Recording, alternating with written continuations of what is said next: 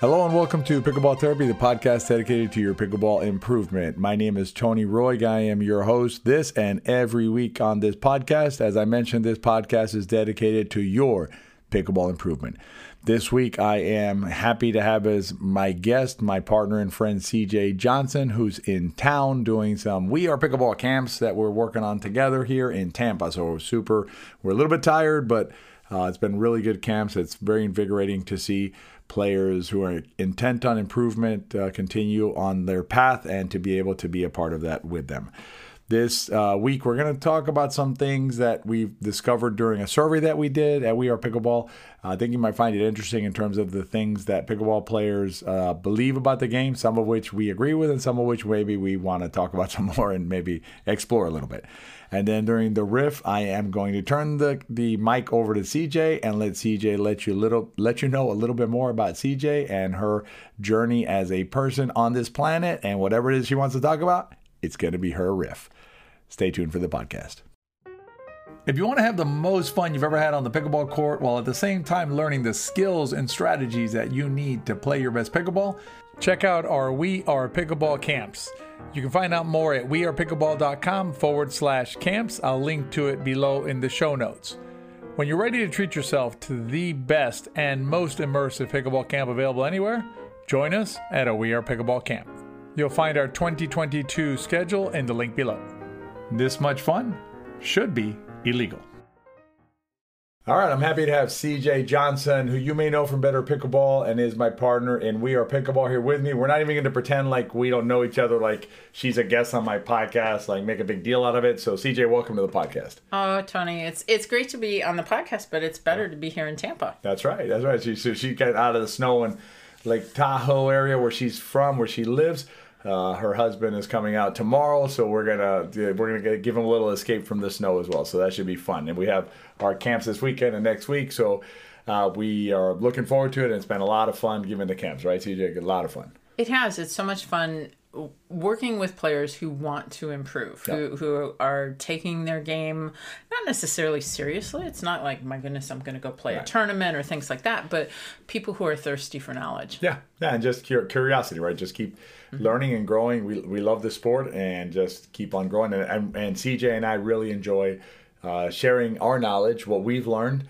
Uh, through study, playing, working, thinking about it, all those things. So we really like it. So uh, and CJ and I are partners and We Are Pickleball, which you may know, uh, and we're super happy to do that as well as another way to bring uh, hopefully helpful information to pickleball players.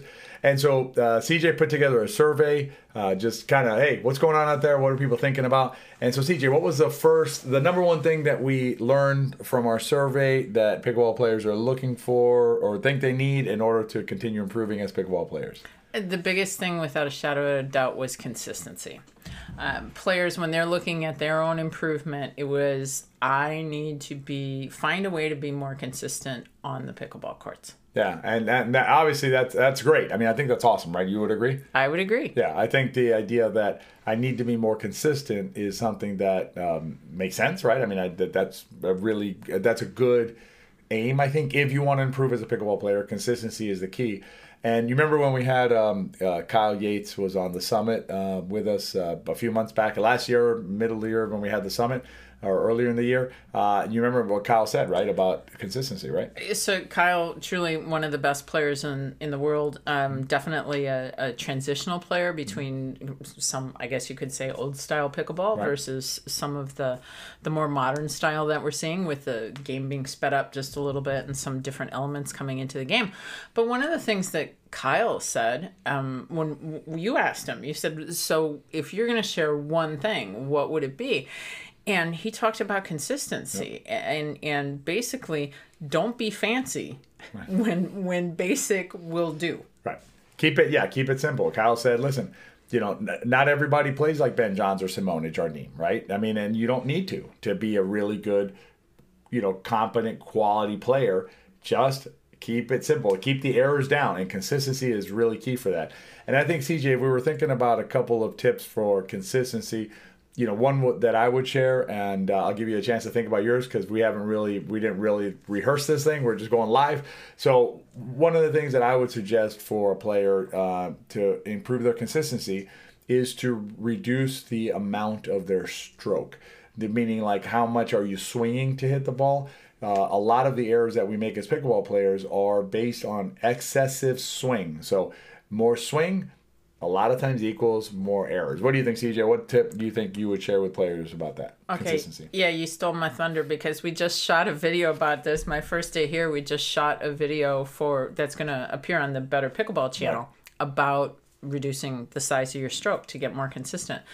Uh, To me, and and I, um, this is pickleball is my third sport. I've been an athlete my entire life, a professional athlete, and it's practice. It's if you want to be more consistent, you have to put in the reps. You have to put in the time, and you can do that in a variety of different ways. I think people.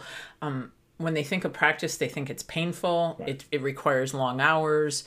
Um, it doesn't, Right. but you have to put in the reps. Otherwise, how can you go out and play in a game and expect to perform when you haven't spent any time getting your body? Your body's an instrument, getting your body to work. Right. And I think I think the the you know I think the mistake that players make is they think that playing equal practice. That is not true, folks. If you think that getting out on the pickleball court and playing an extra hour, or you know, I played three times this week, and I'm going to improve my mechanical part of my game, which is what you need for consistency. That is a mistake. That is a myth. If you're going to practice, you need to practice, not play. CJ, let's talk about the second item that we found in the uh, in the uh, survey. What was that? It was exactly what you said. People said in order to improve, they needed to play more. I wish I wish I had known that before because I would have. That's a great segue, right? But hey, you know, it worked out. So okay, so number two was people were saying, okay, I'm going to get better by playing.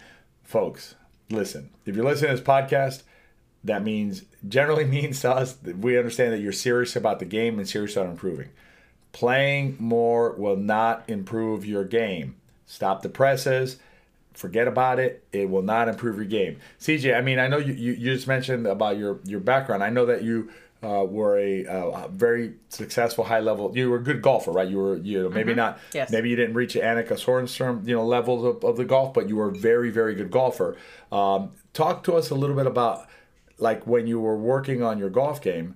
Were you just like okay, let's play 18 holes like I don't know eight times a week or something like that, or what did you do to improve as a golfer? Well, just to let you know, I can beat Annika on the pickleball courts. She, That- that's she, true. She That is- lives. that's true. she lives in. She lives in uh, where I'm from, and she does play. And she's a pickleball player. Awesome, but, awesome. Uh, yeah, not on the golf course. not on the golf course.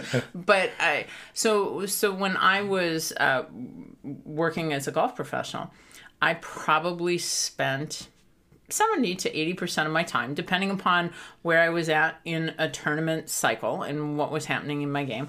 But I probably spent 70 to 80% of my time on the practice range and not just the practice range, on the putting green. So I was working on my swing, I was working on my putting uh, stroke, I was working on chipping, pitching, you know, short game shots. So probably 70 to 80% of my time was spent there.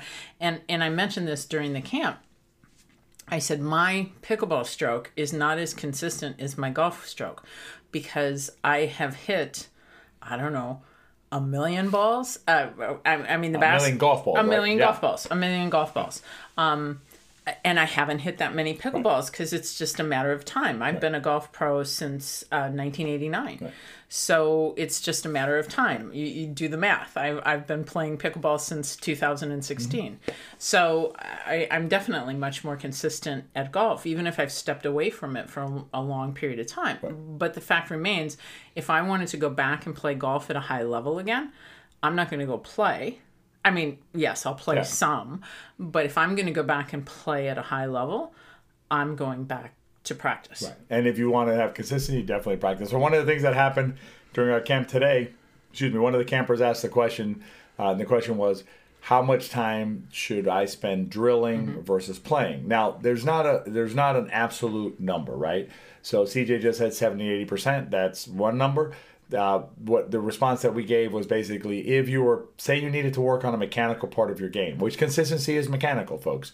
So if you needed to work on your consistency, say a mechanical part of your game, I suggest suggested 90% drilling. So if you have, you know, if you have 8 hours in the week, spend 7 of them working on the shot and 1 hour play If that if you're if you want to improve, right? So now if you're working on say like something that requires court time, like say like recognizing um, the movement on the court and recognizing what's going on on the court, then maybe you need more time on the court. But even then, you need to be focused on what you're doing and not just quote unquote playing the game. So that's definitely helpful.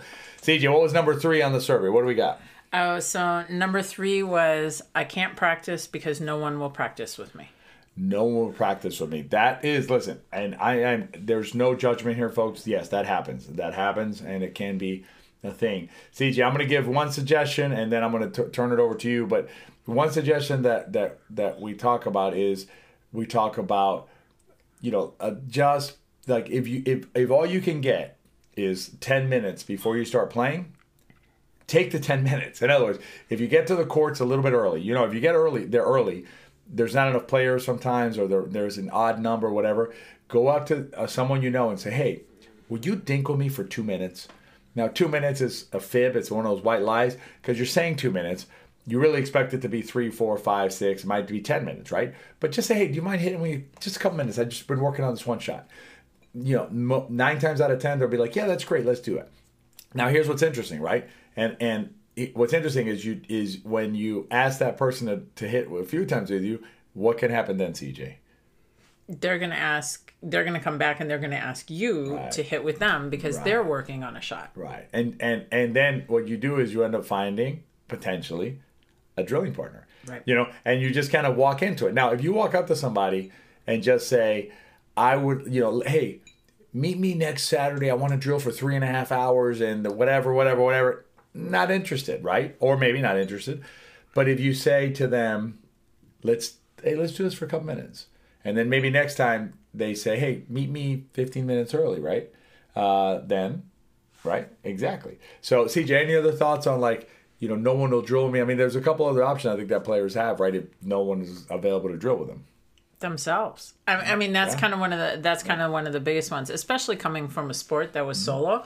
Um, coming from golf, I'm also um, you know I teach skiing. Right. Uh, coming from skiing, those are sports that you can practice by yourself. So my mentality when I really started playing pickleball is how can I drill alone. Now, certainly one of those is a ball machine. I mean, that's that's I have a ball machine. I know you have a ball machine as well, but you don't have to have a ball machine. There, there, there's some specific reasons we do. Um, where, and frankly, where I have a lot of fun. So when Tony came to Tahoe back in September, I wanted to make some changes in my game, and I asked Tony to help me to make some changes. Mm-hmm. So we started working on it. He gave me some things to do, and I went to the wall. That you know that that's where I I I spent my time. So I would go over, and now it's like October and November, and we kind of had a very nice fall in Tahoe, and the being at the wall there is pretty warm. And I turn on the music, and I just hit for the wall. And being that I'm an athlete and I like to practice, yeah. I'd kind of lose myself in the practice, and yeah. I just would have a blast. Now obviously we got snow and and things changed um so I, and i I told Tony I don't have I have a carpet in the house, but I have an entryway that has tile in the entryway, and I got a foam ball. Uh, one of the foam balls, uh, uh, Gamma and Babolat both mm-hmm. make a foam ball. I got a foam ball, and I can hit. I have enough uh, space to be able to hit a short shot against the door. Right. And so I told Tony, you know, before I came here, hey, I have been I've been hitting balls against yeah. the wall. So truly the first time that I've played since what November and we're recording this in January. The first time I've played since November was today. I mean, we went out on the court and we played today, right. but I have been hitting balls and practicing. So you can do these things by yourself, even if it's a bag of balls to the court. Yeah. Take a bag yeah, of balls definitely. to the court. Listen, yeah, if you you know, if if you have a flat surface near you and some balls and you don't need a 100 of them. 10, 12 balls, 15, 20, whatever. You have a space you can we were talking about it earlier with with our campers today. You can take the balls and you can hit them into the grass. There's there's just you can put targets like trash cans. You can do all sorts of there's all sorts of ways to practice.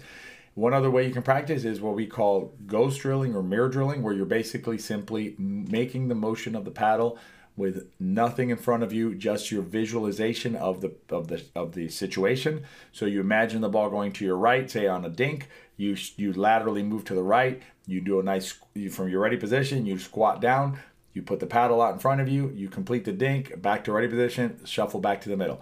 You'll be amazed at how much benefit that has. So those are three things that we found from our survey uh, that were uh, uh, uh not necessarily eye-opening, but what was interesting was to see what players are, are thinking about the game and what maybe are things that they need to work on and things that are holding them back. So we wanted to share those with you and give you some tips on those.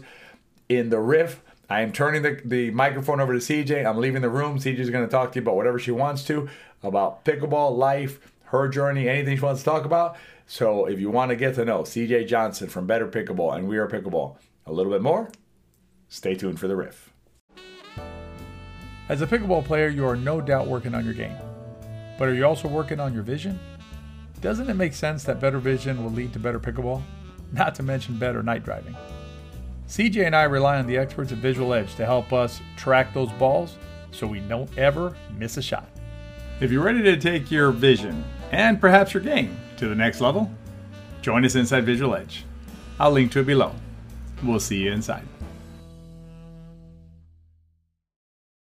Hey, everybody, this is CJ Johnson, and uh, Tony really did turn this off and leave the room and say, Here, here you go.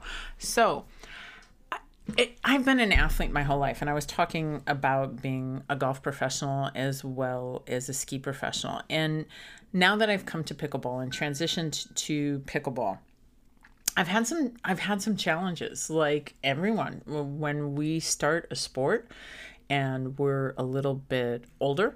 Uh, I found pickleball when I was oh probably about 50 I'm 58 now so I found pickleball when I was about 52 and when we start a sport and we're a little bit older, it can be challenging on the body. Certainly on the body, even though I'm pretty fit and I'm in pretty good shape. I got my first case of golfer's elbow from playing pickleball. And just, I'm like many of you, I found the game, fell in love with it, played you know, eight days a week, uh, you know, 10 hours a time, not quite that much, but uh, several hours at a time, and got my first overuse injury uh, from, like I said, from playing pickleball.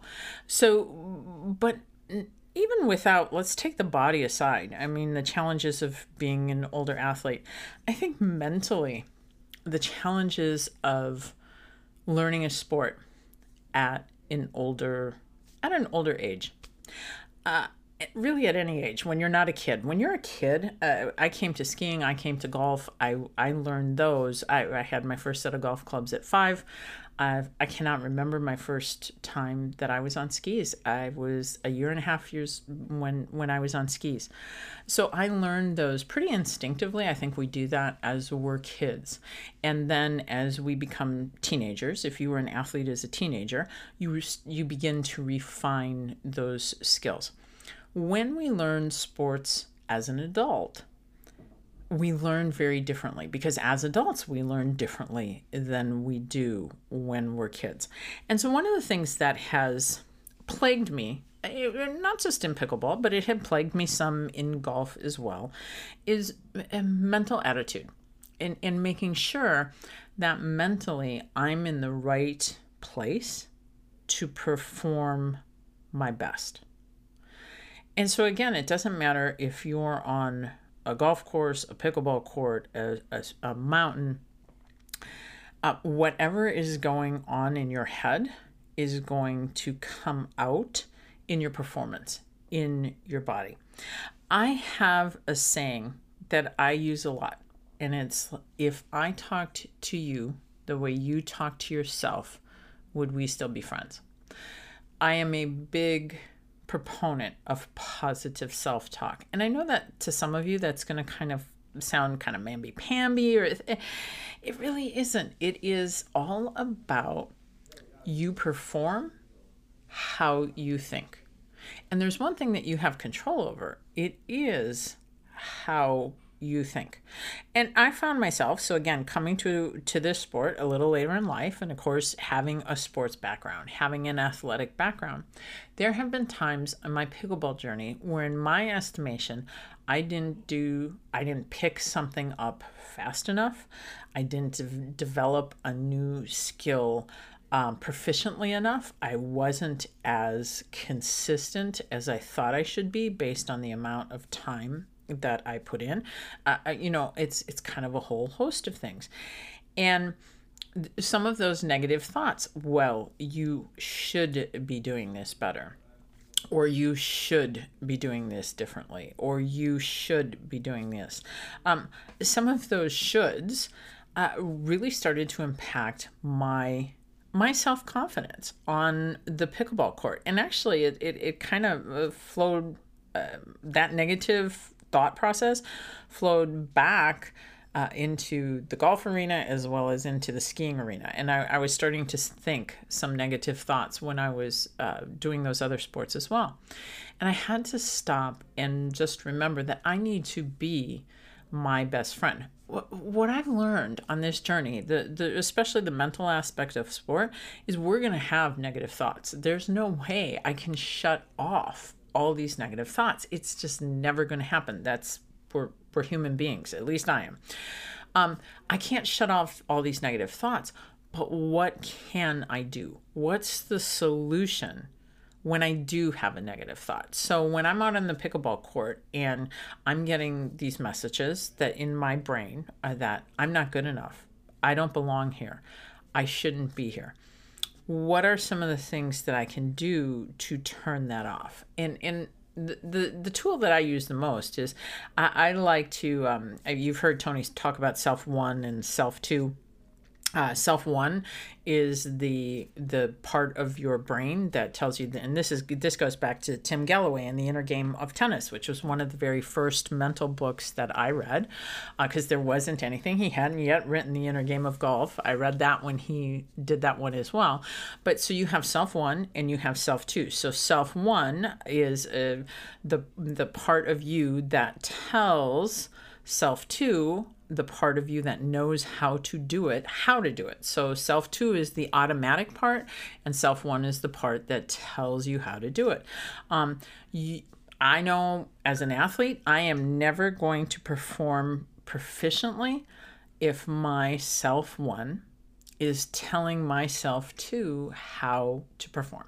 It's never going to happen. It's never worked in any sport that I have ever played. Why would it work in pickleball? Yet so many times again you know i should be older. I'm getting all these these negative messages.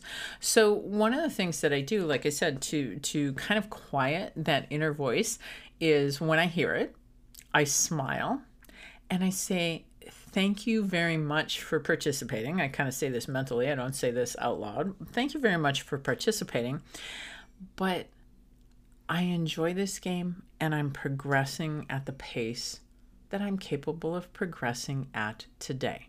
Tomorrow may be different, but I'm progressing at the pace that I'm capable of progressing at today.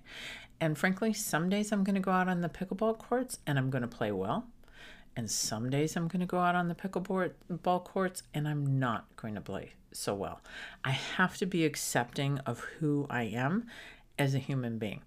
And if I can't be my own friend, on and off the pickleball courts, my own cheerleader, who's going to be the cheerleader for me? So I hope you can take this and begin to learn to be your own cheerleader. And let me tell you this you may not have the solution just yet, but what you need to do is just look for the times when you hear that negative voice, recognize it. Recognize the negative voice and just say, okay, I hear you, and do your best to push it off to the side and just allow yourself the freedom of being at where you are at today and enjoy where you are at today. Because you know what? Chances are tomorrow it's going to be different. I want to thank Tony for having me on the podcast, and that's my riff for you. hopefully we'll see you one day at one of our uh, we are pickleball camps where we talk about this sort of stuff and we'll share some more war stories about how to get past the mental part of the game because it's such an important part for players Thank you, CJ, for sharing your story with us and talking about the mental part of the game. It's such an important part of the game that's often overlooked. If you want to improve, make sure you're spending some time on the mental part of the game. Hope you enjoyed this week's podcast. If you enjoyed it, please give it a rating on whatever platform you listen to it. And if you enjoyed it, remember to share with your friends. If you liked it, they probably will too. Hope you have a great week next week. See you at the next podcast and be well out there.